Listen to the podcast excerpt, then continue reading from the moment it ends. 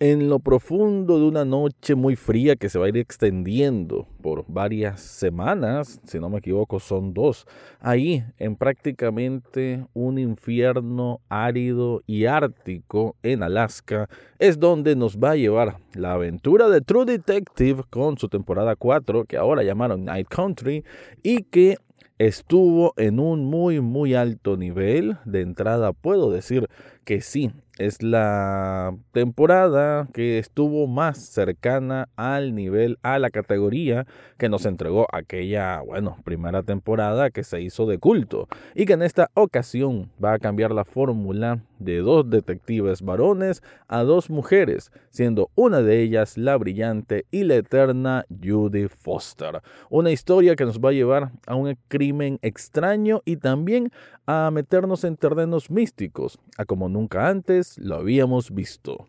De eso es lo que voy a hablar en este episodio.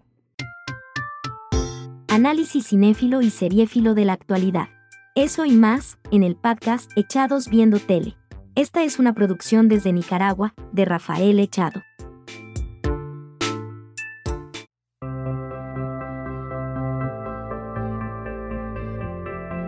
Bienvenido o bienvenida a un nuevo episodio de Echados Viendo Tele, el espacio para escuchar críticas, comentarios, opinión del mundo de las series y algunas veces de películas.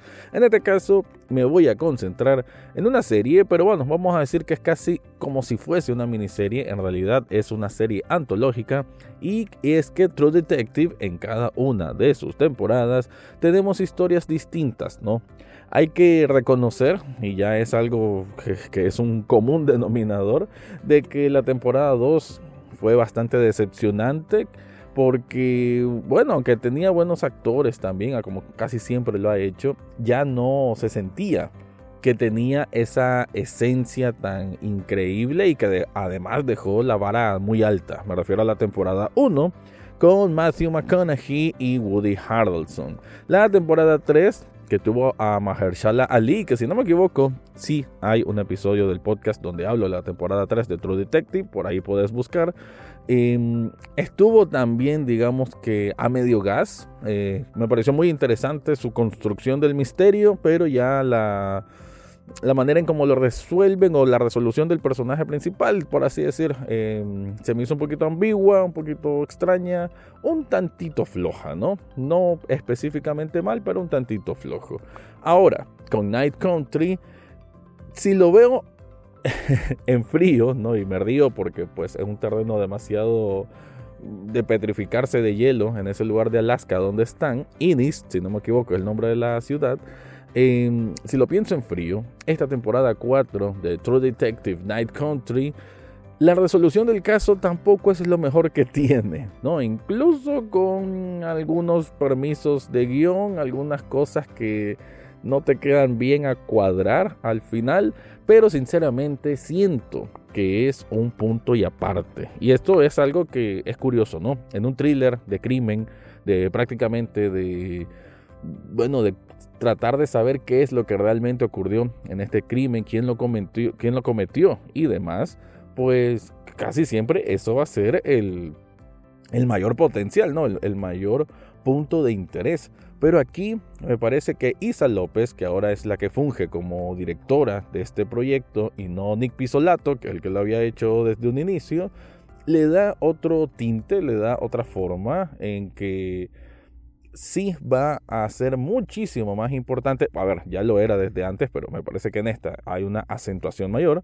que eh, la vida, la psiquis, la introspección de sus protagonistas, de las dos detectives, la correlación entre ambas, la química o falta de química, la compensación entre una personalidad y la otra va a ser el nudo más importante de la historia y sinceramente un nudo o, un, o una manifestación, una química que se me hizo increíble. La verdad es que sí le tengo que dar una categoría y un nivel muy, muy alto a esta temporada 4 de Night Country, porque lo que hace Judy Foster, y bueno, aquí vamos a hablar de los personajes, ¿no? Danvers, que es Judy Foster, y Navarro, que es la otra mujer que ahorita se me escapa el nombre, pero es una actriz que no había visto nunca y que realmente tiene madera para grandes, grandes roles dramáticos, ¿no? Una mujer, en este caso, que según el personaje tiene origen de nativo americano, esta región donde se desarrolla la serie en Alaska,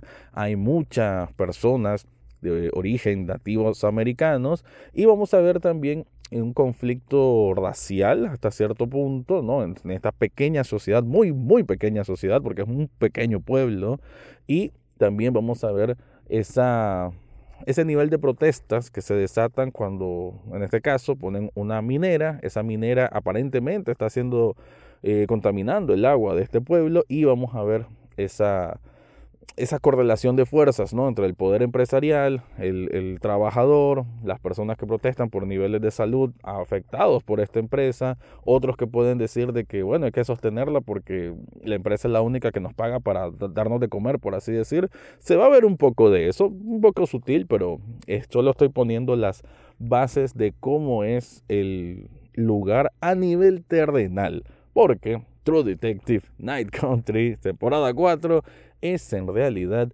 meternos al reino de lo místico, de lo misterioso, de lo paranormal, pero más que paranormal es como el terreno eh, de lo espiritual, pasar a una dimensión en que somos más que una masa y que Puede haber espíritus, recuerdos, voces, fantasmas del pasado que estén buscando colarse en medio de esta realidad.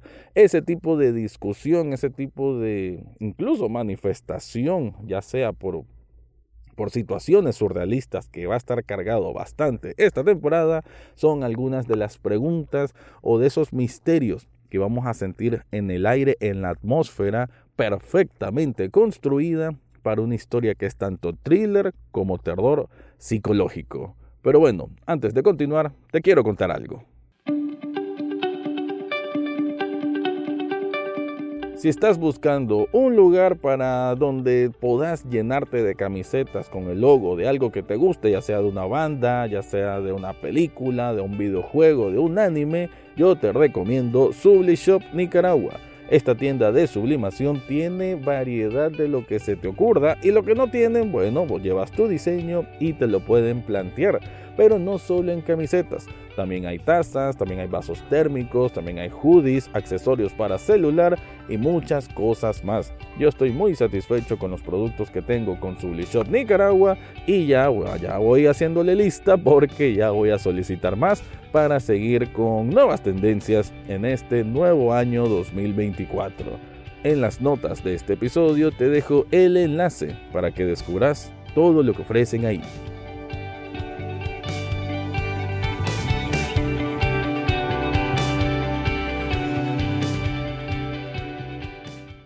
El crimen en cuestión va a ser un grupo de científicos en un, centro, si no me equivoco es Salal el nombre.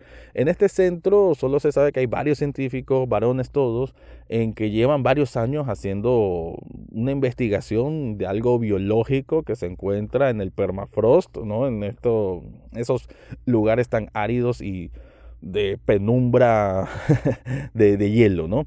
Em, no, o sea, no, no va a ser tan importante el conocer de inmediato qué es lo que están ahí investigando, sino que son un grupo de científicos y en la primera escena vamos a ver de que en un momento se van las luces y alguien dice, ella viene. Inmediatamente se escucha que hay, bueno, desesperación en el lugar.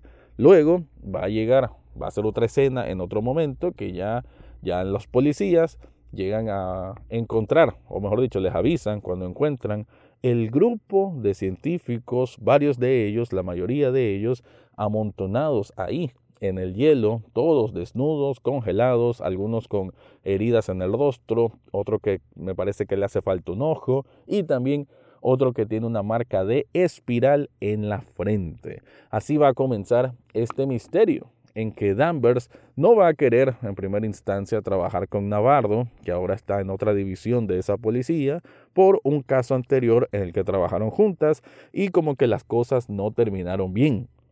Sin embargo, va a haber otro caso que es el que estuvo dándole seguimiento a Navarro, que tiene que ver con la muerte de una, de una joven, también de origen nativo americano, que la mataron y torturaron horriblemente y que de alguna forma se va a conectar con este nuevo caso de los, de los científicos asesinados. Con esto no estoy diciendo ningún spoiler, si no lo has visto, créelo que esto es solamente poner en posición los, los elementos de este ajedrez y vaya que va a ser un ajedrez. Es una de estas series que en cada episodio te van a ir soltando pistas de a poco y a veces algunas pistas que no vas a entender de primas a primera. Si hay foreshadowing, quizás para otros va a ser más sencillo interpretarlo cuando lo vean, pero en general es una serie que no sentís en un momento que te está presentando claves para la resolución. Aunque bueno, ya lo decía al inicio, la resolución del crimen va a tener uno que otro agujero, desgraciadamente, no se va a cerrar también el círculo, pero no importa tanto. Va a haber igual factores sorpresa, factores de twist muy intensos y sobre todo, hablando de intensidad y de emociones fuertes, se va a dar mucho con las interacciones. Me parece que a nivel de actuación esto no tiene nada que envidiar a la grandísima serie que ya muchas veces ya sabemos cuáles son esas series premium, esas series triple A que nos ha brindado la televisión. Aquí, en el caso de la interacción de las dos protagonistas, me parece que tienen ese altísimo, altísimo nivel. Judy Foster realmente muy, muy bien.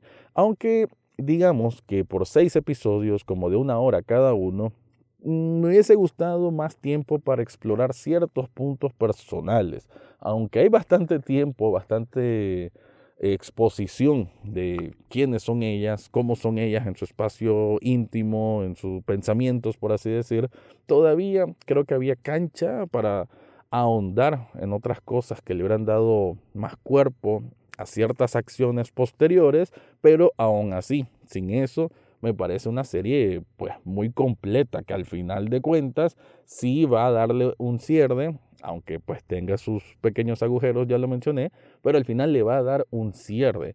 Y que todo este ámbito, lo espiritual, de lo mágico, de Lovecraftiano, decían por ahí, por ahí algunos, no sé si sea tan así, pero sí se siente una especie de terror cósmico, un terror eh, paranormal, un terror de espiritualidad y de recuerdos del pasado.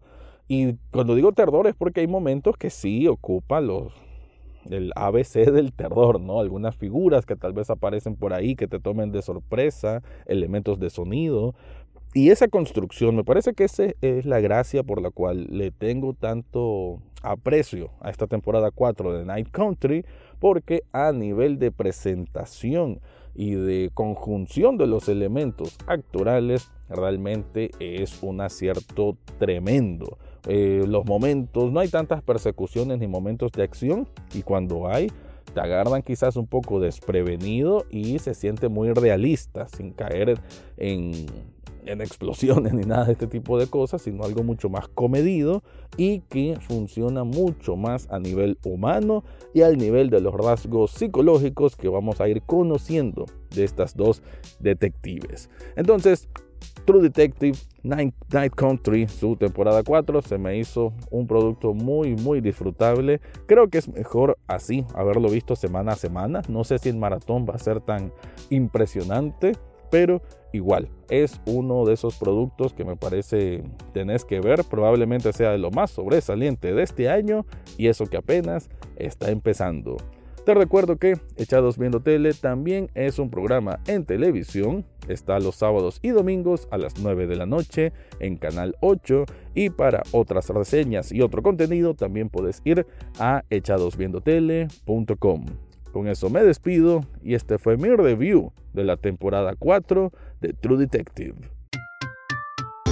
Eso fue todo por hoy en Echados Viendo Tele. No olvides suscribirte desde tu sitio favorito, ya sea Spotify, Apple Podcast o hasta en YouTube. Gracias por escuchar y será hasta la próxima semana.